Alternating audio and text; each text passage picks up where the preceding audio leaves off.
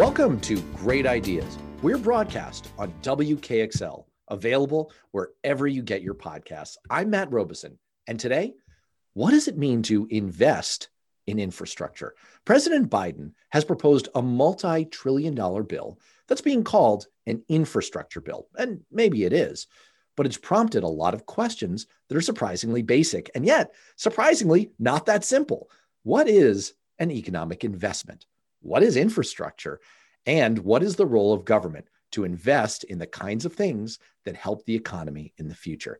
To walk us through all of that, we're very lucky to have back on our show Tori Gorman, the policy director for the Concord Coalition, a nonpartisan organization dedicated to educating the public about the relationship between how the federal government spends money and the consequences for the future. She was also our expert on our show on reconciliation, which you may have heard. And if you haven't yet, check it out in the Great Ideas podcast stream. It is truly excellent, but also on this topic, really no one better to walk us through the kinds of consequences and future looking ramifications of government spending and investment than Tori Gorman. Tori, welcome back.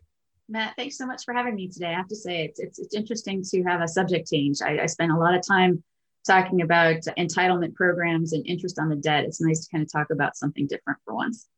It's it's different, and yet it strikes me that it's part of the same vein. It's part of what the Concord Coalition is all about. What you guys spend all your time thinking about is the relationship between what the government spends on today and where our our economy, our, our budget, and our society will be in the future. You're one of the few organizations that really thinks about the future. And that's ultimately what this bill and this topic is all about. But let's let's start with some of the basics here. Mm-hmm. What is infrastructure? Gen- what's it generally thought to be? Mm-hmm. and how does the Biden proposal define it? Is it defined in sort of the way it's generally understood?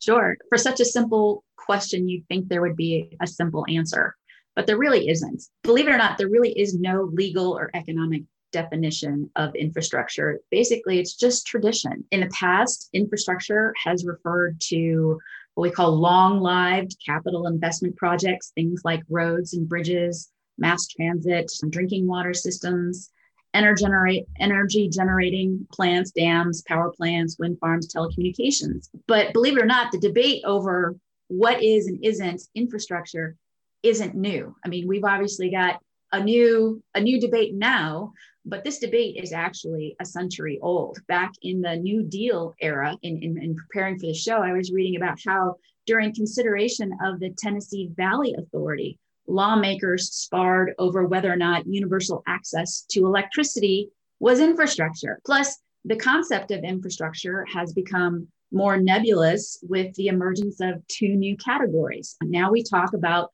critical infrastructure, systems that are vulnerable, for example, to terrorist attack, either through physical damage or cyber attacks, or that are vulnerable to natural disasters. Think of things like chemical facilities, critical manufacturing, the defense industrial base, and financial services, right? We want to be able to put our ATM in the car in the machine, ATM card in the machine every day. But also the emergence of green infrastructure, investments that are needed to combat climate change, global warming, and, and things that are environmentally friendly, things like wind and solar production, carbon sequestration, stormwater management, et cetera. And now with the Biden proposal, we're, we're talking about an even broader definition. He has introduced the concept of human infrastructure, paying for things like education, job training, child and senior care, affordable housing.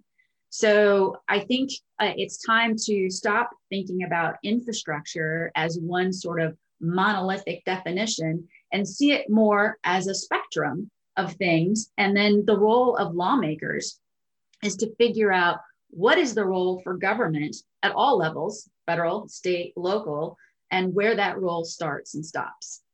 That's interesting. It sounds like there is a rich history of an evolution of how we think about what's the stuff that we need to build to make our economy and our society go. And obviously, there is that very rich history when it comes to issues like electrification. This is how Lyndon Johnson kind of got started. He was offered the role in FDR's New Deal of leading the rural electrification program, which was one of the great successes in American government financial investment, mm-hmm. economic investment history. So I wanted to ask you about that history because another question that's come up beyond the, well, what is infrastructure anyway, is okay, if we can agree that it's kind of a fungible, nebulous definition, should the federal government be the ones investing in it? So as you thought about this question, where did that lead you? How much of America's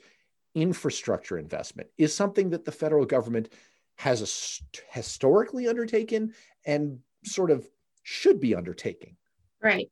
So, in the past, the federal government's role has been relegated largely to transportation projects and water infrastructure. Again, highways, public transit and railways, aviation, water resources, water transportation, think ferries, um, and water utilities. According to the Congressional Budget Office in 2017, which I realize that's a little dated, but it's the most recent aggregated data point I could find, the federal government spent about 84 billion dollars on transportation infrastructure and about 10 billion dollars on water resources. So pretty much close to 100 billion dollars on the traditional definition of infrastructure.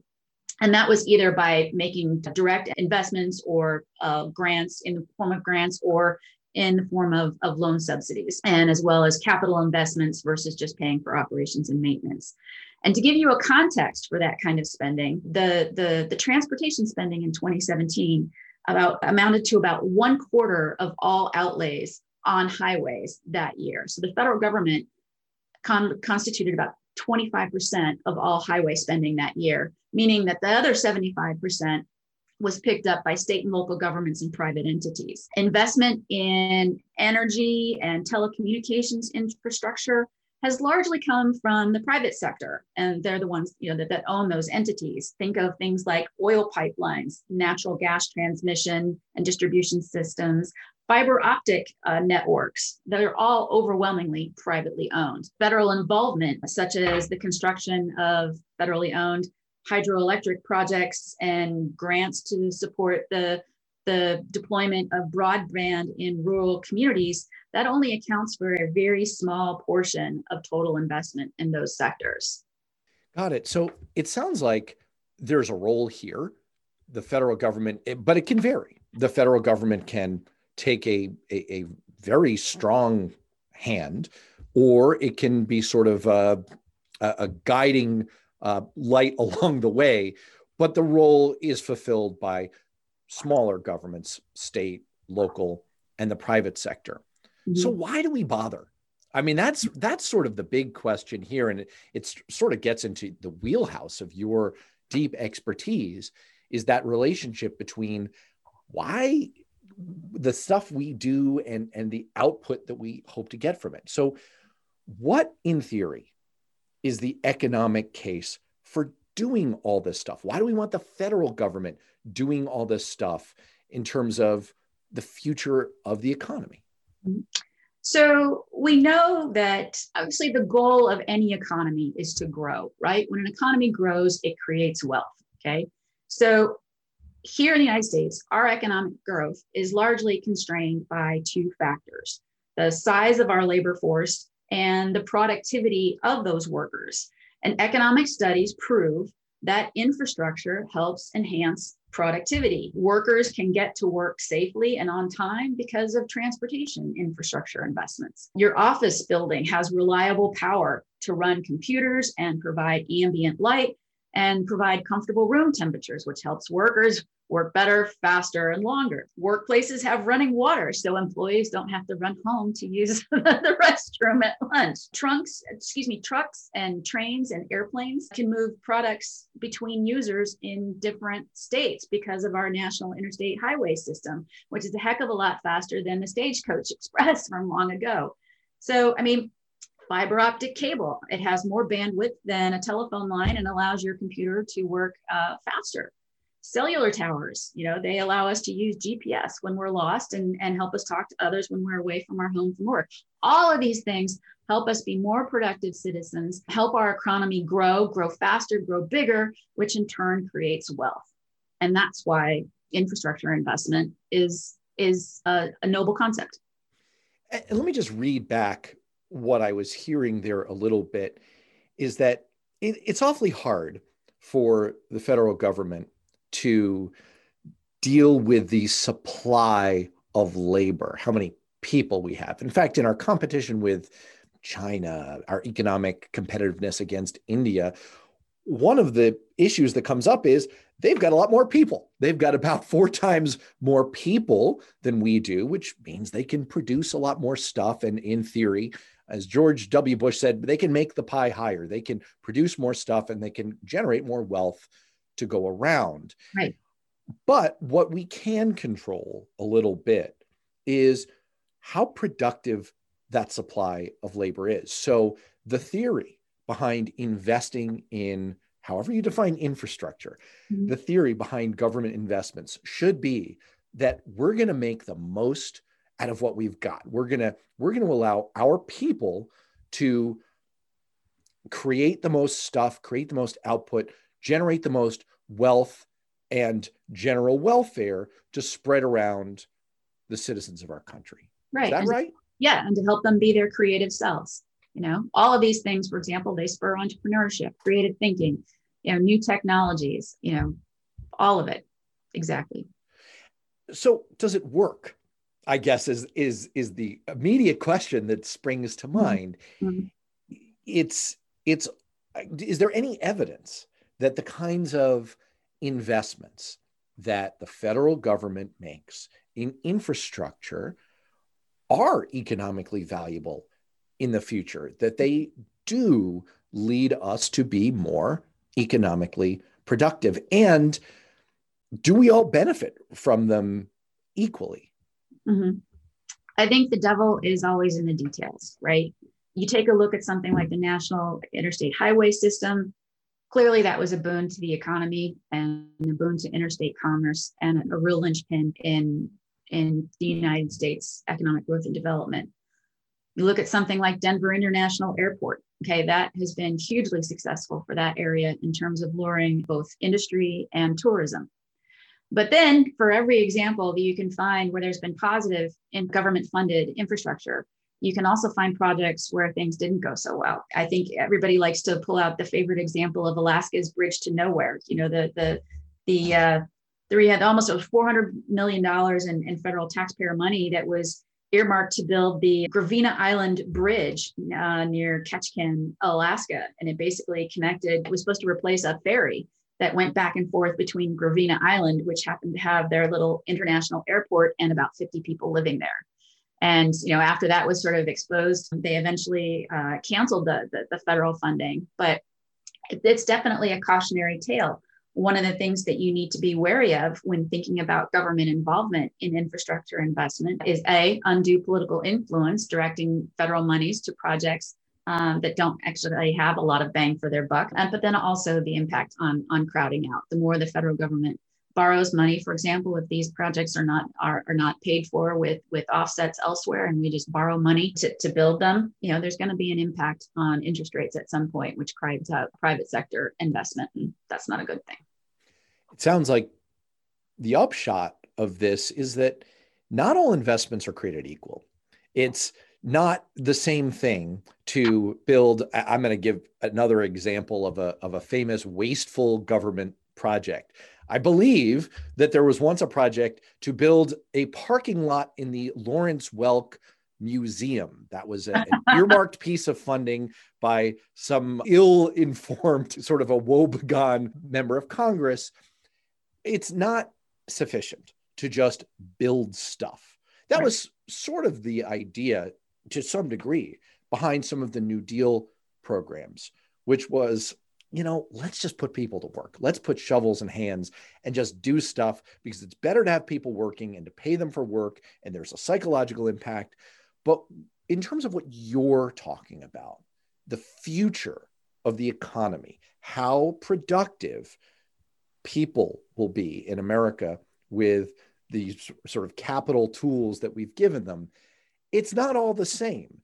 You have to make intelligent choices about where you're putting federal resources, and it, it, it's it's not all equal. No, exactly. You know, our, our, our gross national debt right now is 28 trillion and it's growing rapidly. The portion of our debt that's held by the public, which must be repaid, about 22 trillion, now equals 102% of our gross domestic product. And it's on a trajectory to double over the next 30 years, which is clearly an unsustainable path. So we do not have the fiscal resources to just throw taxpayer money willy nilly at a variety of, of, of projects. I, I, think when you look at history and you look at the projects that they were that were successful, they had some commonalities, and you know, there was a degree of public welfare associated with them. You know that there was the project was somehow central to the basic functioning of society. A lot of these projects, for example, were were large and economies of scale were, were beneficial. A lot of these projects had very positive externalities, to use an economic term, that were very pervasive. Just define that. So, what you mean? Well, I, I won't put words in your mouth. Uh, so, externalities in this in this context means. Well, basically, in that others benefited from the project other than those for whom it was initially derived or paid for. Okay, so for example, Maryland drivers you know benefit when Virginia keeps its roads and bridges well maintained because there's a lot of interstate commerce, a lot of commuting traffic that goes back and forth between Maryland and Virginia. So it's it's it's even though you know the Virginia Department of Transportation pays for the maintenance and up, upkeep of, of our of our roads and bridges, Marylanders benefit from it. So, but we can't exactly charge Marylanders to help pay for our roads and bridges. Maybe you know a couple of our toll roads and stuff like that, but the interstates we can't. So you can see how there's a role for government to get involved there because if you were to turn that into completely private privately funded projects, the benefits of those investments will not necessarily accrue only to those people who pay for it. There are leakages. Those benefits leak out into the rest of society. So there's a role there then for federal government to help pay for those or any government. Got it. So the private sector does pretty well when there's a pretty direct relationship between this is going to cost something and I'm the one who's going to pay those costs makes sense. Or there's a benefit to doing something and I'm going to get that benefit. Therefore, it's worthwhile for me to do. Mm-hmm. It gets a little fuzzy when some of those costs and benefits are spread more broadly. Right. And that might be a, a time where it makes sense for government to get involved. Exactly. When else is it appropriate? When when does it make sense from an economic standpoint for the federal government to get hands in on investment mm-hmm. in infrastructure?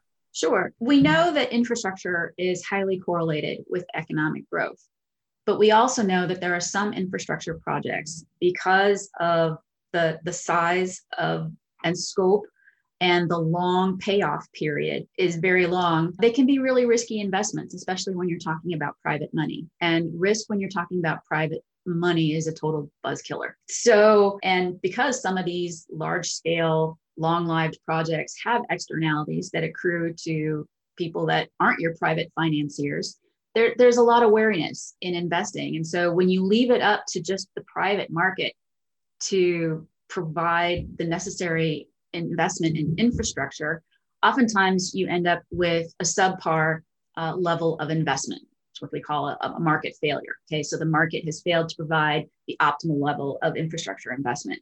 So in that those scenarios, you can see how there is a role for of government, federal, state, or local, to to backstop or be a lender of last resort or to provide seed capital, you know, to, to jumpstart or, or fund, fully fund an infrastructure investment. You mentioned to me, and I, I brought up a moment ago the example of the New Deal, some of the programs that were underway there that just kind of put people to work. You brought up another example that I think illuminates a little bit of the of the political debate here about whether it's more appropriate for the private sector or the public sector to get involved in these kinds of investments. What was that? It, it had to do with a dam. What, what, what was the example that you? Uh, so there's this old anecdote, and I'm not even sure if it's appropriately attributed to the right person, but the the the the old story that economists like to tell is one that involves Milton Friedman. One time, he was visiting China, and China was in the process, of actually building a canal. And he was surprised to see that instead of, of modern tractors and earth movers, there were thousands of workers that were toiling away building a canal with shovels. And he asked his host, who was a, a government bureaucrat at the time, why more machines weren't being used. And the bureaucrat replied, you know, you don't understand. This is a jobs program. And Milton Friedman reportedly said, Oh, I thought you were trying to build a canal. If it's jobs you want, then you should take away the shovels and give them spoons.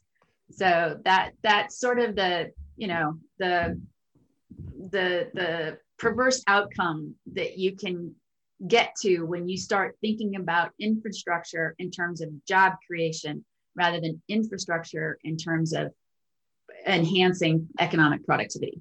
You were making a distinction between thinking about investments in infrastructure in terms of how many jobs can we create today versus maybe a more intelligent, more accurate way of thinking about what this kind of investment is all about. So that really gets to your idea of how should we be thinking about all these things?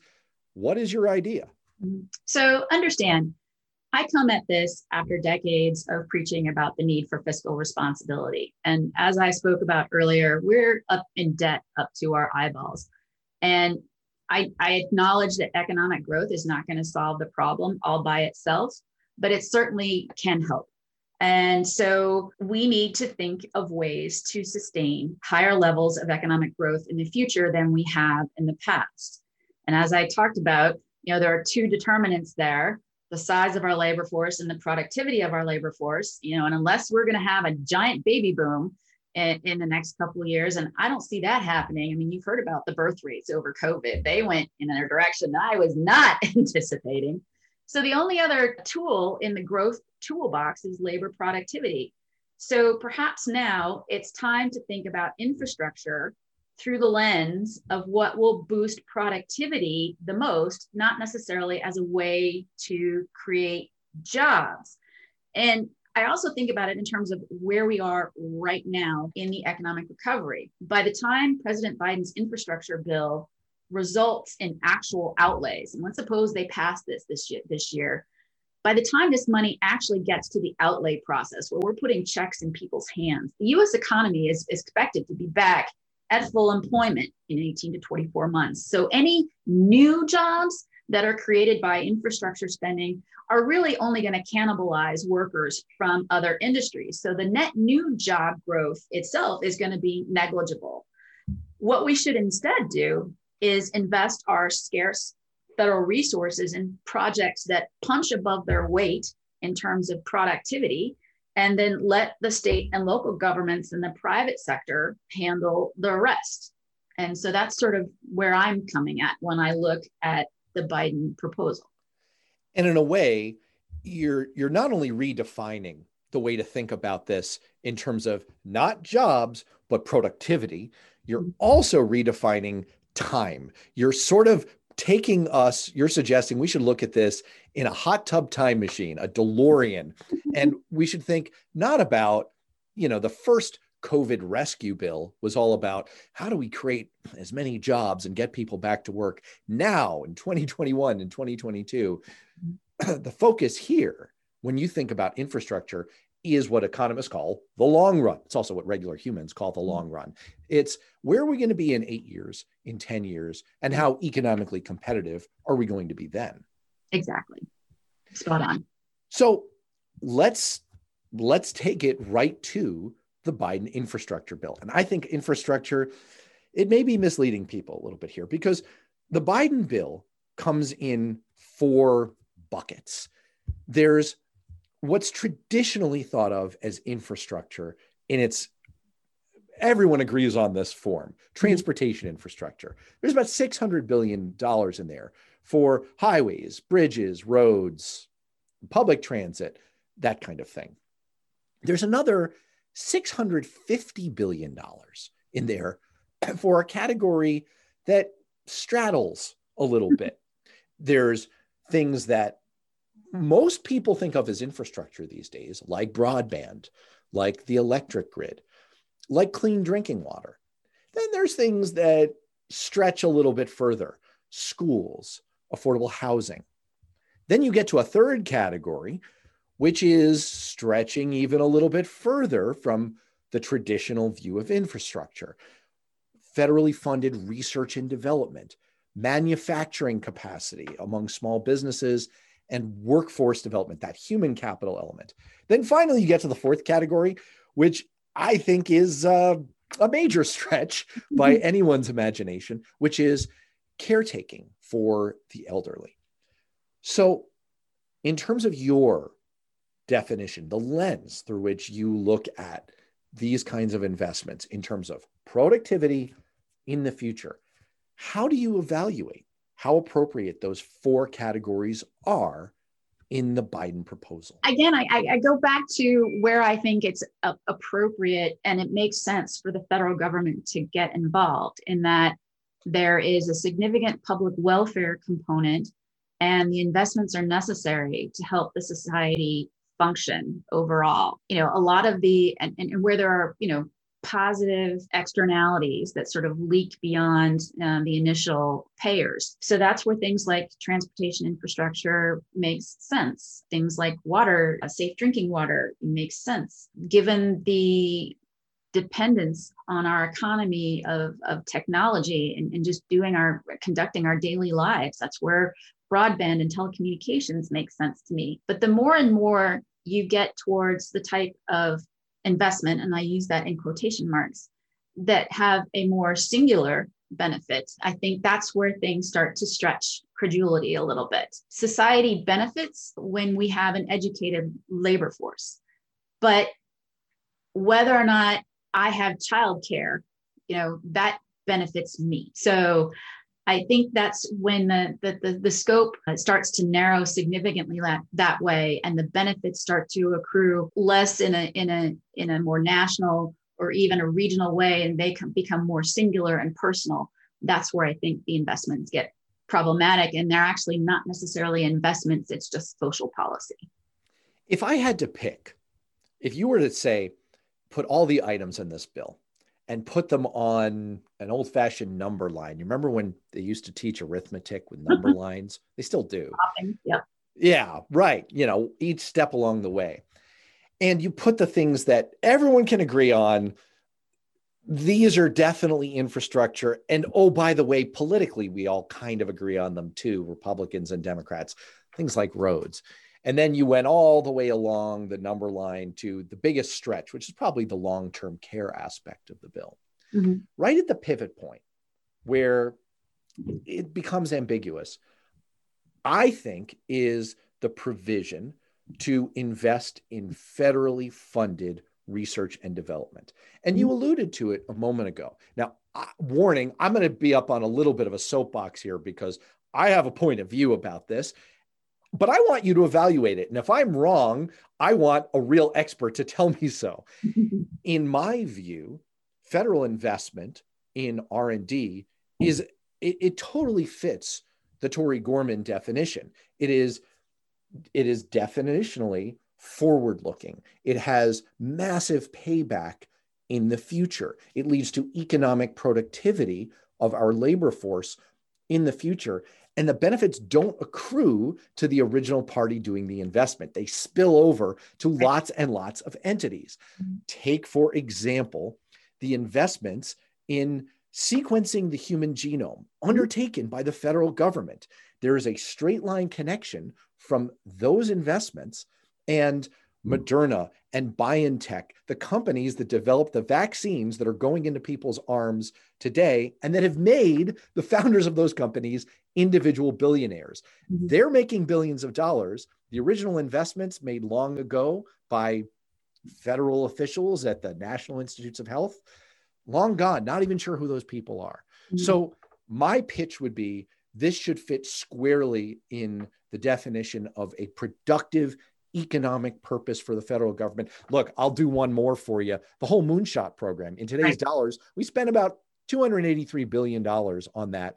And it created the entire information technology revolution, the world we live in, in terms of computers, the internet, smartphones, GPS, lasers, yep. everything else. Mm-hmm. So that's my story.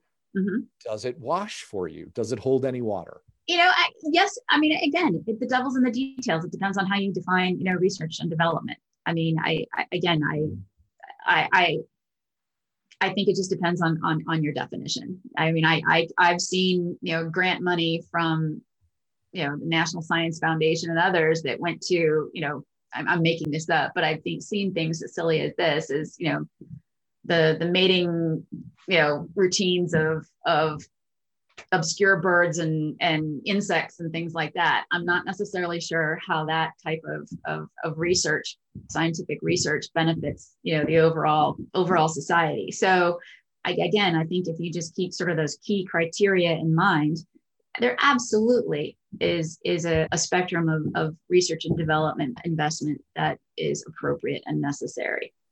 Let's go all the way to the far end of that number line and talk about the investment in the caretaking economy. Now, it's hard to dispute that there isn't a legitimate need here, given the aging of the population, the aging of the baby boom generation. We have a massive gap in our ability to provide care for aging Americans. And you can draw a nexus between the ability to provide high quality care and freeing up the productive capacity of the labor force who no longer has to provide that care at home. You're not mm-hmm. caring for a family member. Instead, you are available to go work, which may be what you want to do for mm-hmm. your own family. So, definitely a personal benefit, but there is a nexus to a societal benefit that you can draw. But it's it's it's a it's a far chain. That's heartburn. yeah. So what do you make of that item? Well, again, I, I, I don't I don't object to this national debate on the definition of infrastructure. I think it's healthy and I think we'll, we'll, we'll be better for it. But again, I, you know, we're talking about infrastructure investment and who is appropriate to invest where. Okay. Is it appropriate for the federal government to invest in the caring economy? Probably not. But if you think about lower, ter- lower level, tertiary levels of government, state, maybe not appropriate, local government, unsure, private sector, potentially. Okay. Is it is it worthwhile for Amazon to set up you know childcare facility next to its warehouses you know for its employees i know that military bases for example they all have child care development centers on base so that their soldiers can drop their kids off at childcare and know that they're safe and close by and go off and go to work. Okay. So when you talk about these these more narrowly targeted, narrowly defined investments, I'm not saying that they don't qualify as infrastructure. What I would question is whether or not the federal government should be the one that's making those investments. Is it more appropriate to look at local government? Is it more appropriate to look at the private sector to make those investments? I know if I was a potential uh, employer and having been a working mother myself i know that one of the key benefits that i would want to offer from to my employees to make sure that they're happy on the job and we retain their talents when they reach their childbearing years is that we've got you know a program that helps pay for childcare costs. But that's a decision that i make that's an investment that i make as an employer. And i certainly don't expect the federal government my state government the state of virginia you know or arlington county to provide that for my employees on my behalf. Now at the risk of really leaning into the economic nerd piece of this of this episode you alluded earlier to the concept of market failures.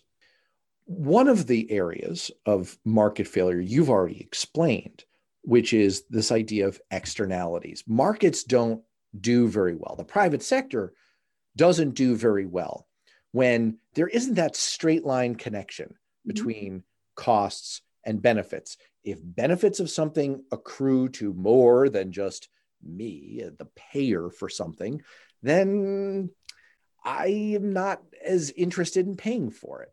and ditto on the flip side on the costs. And if you can't recoup that, yeah, if you can't recoup the the, the cost of those external benefits, yes. Mm-hmm.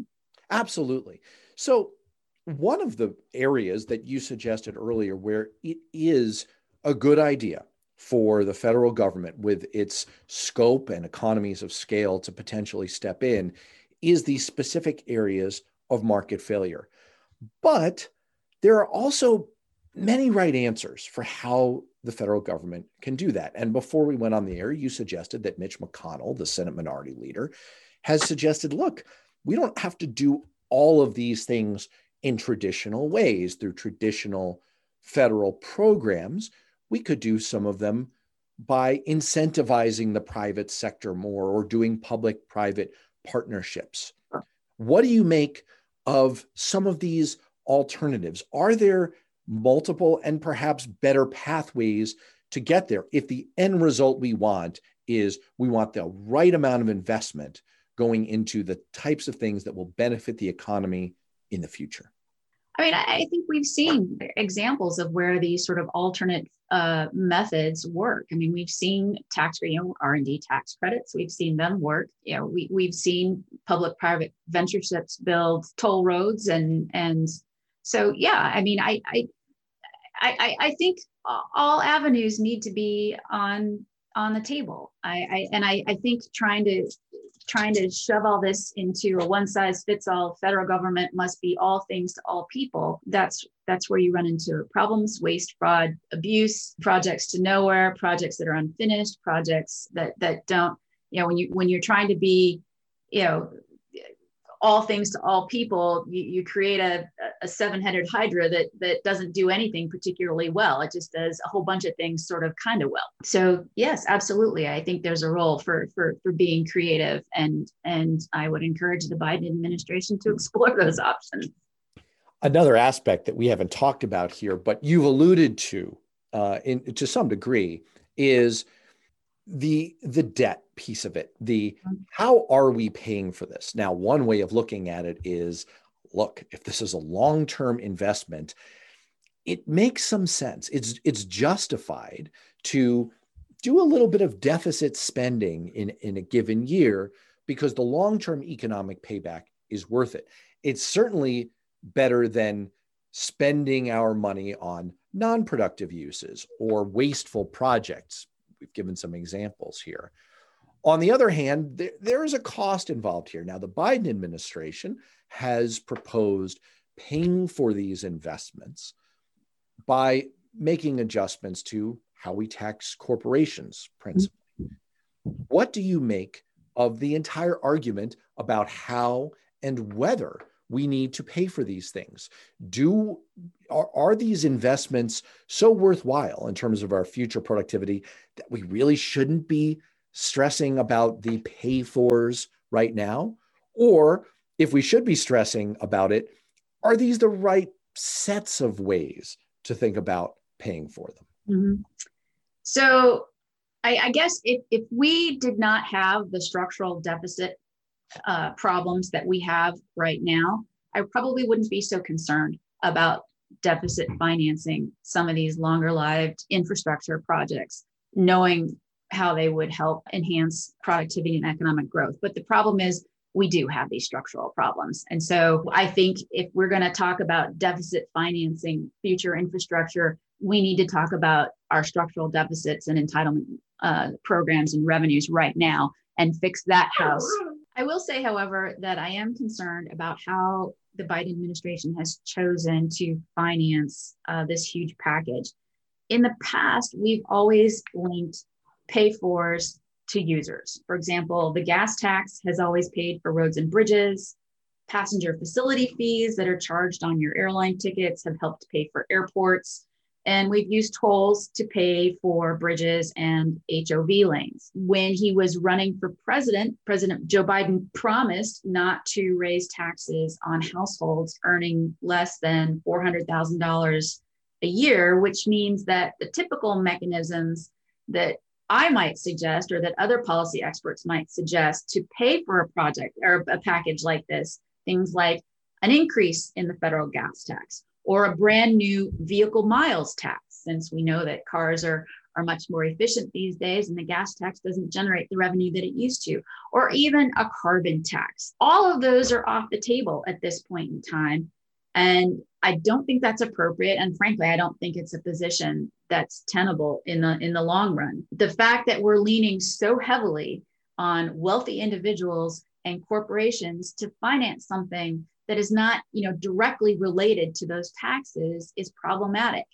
Moreover you know from a practical standpoint i find it and granted i am not a cpa or a tax expert but i read the news and i read the headlines and i see that it is very hard to tax just high net worth individuals and just corporations. Why? Because that money is really mobile. It can move overseas, it can be hidden in different assets. And I just, and, and with corporations, they can pass some of those costs down on to individuals, consumers. So I just, I, I, I question you know with corporations the ability to carry forward net operating losses carry forward carry backwards you know and if you're trying to phase in a corporate income tax an increase in the corporate income tax. I don't know how you do that successfully when corporations are able to, to rev- revise their books so often and, and move expenses around to game and chase, you know, the lowest tax profit. So I really find the financing of this plan not well thought out from a policy perspective. It was obviously designed to appeal to the masses to, to, for political you know purposes. But i think in terms of public policy i don't think it's a smart one. Tori gorman is a policy expert the policy director for the concord coalition. Thank you so much for walking us through how to think about infrastructure investment in our economy. Thanks matt. It was great. I had fun today. Thanks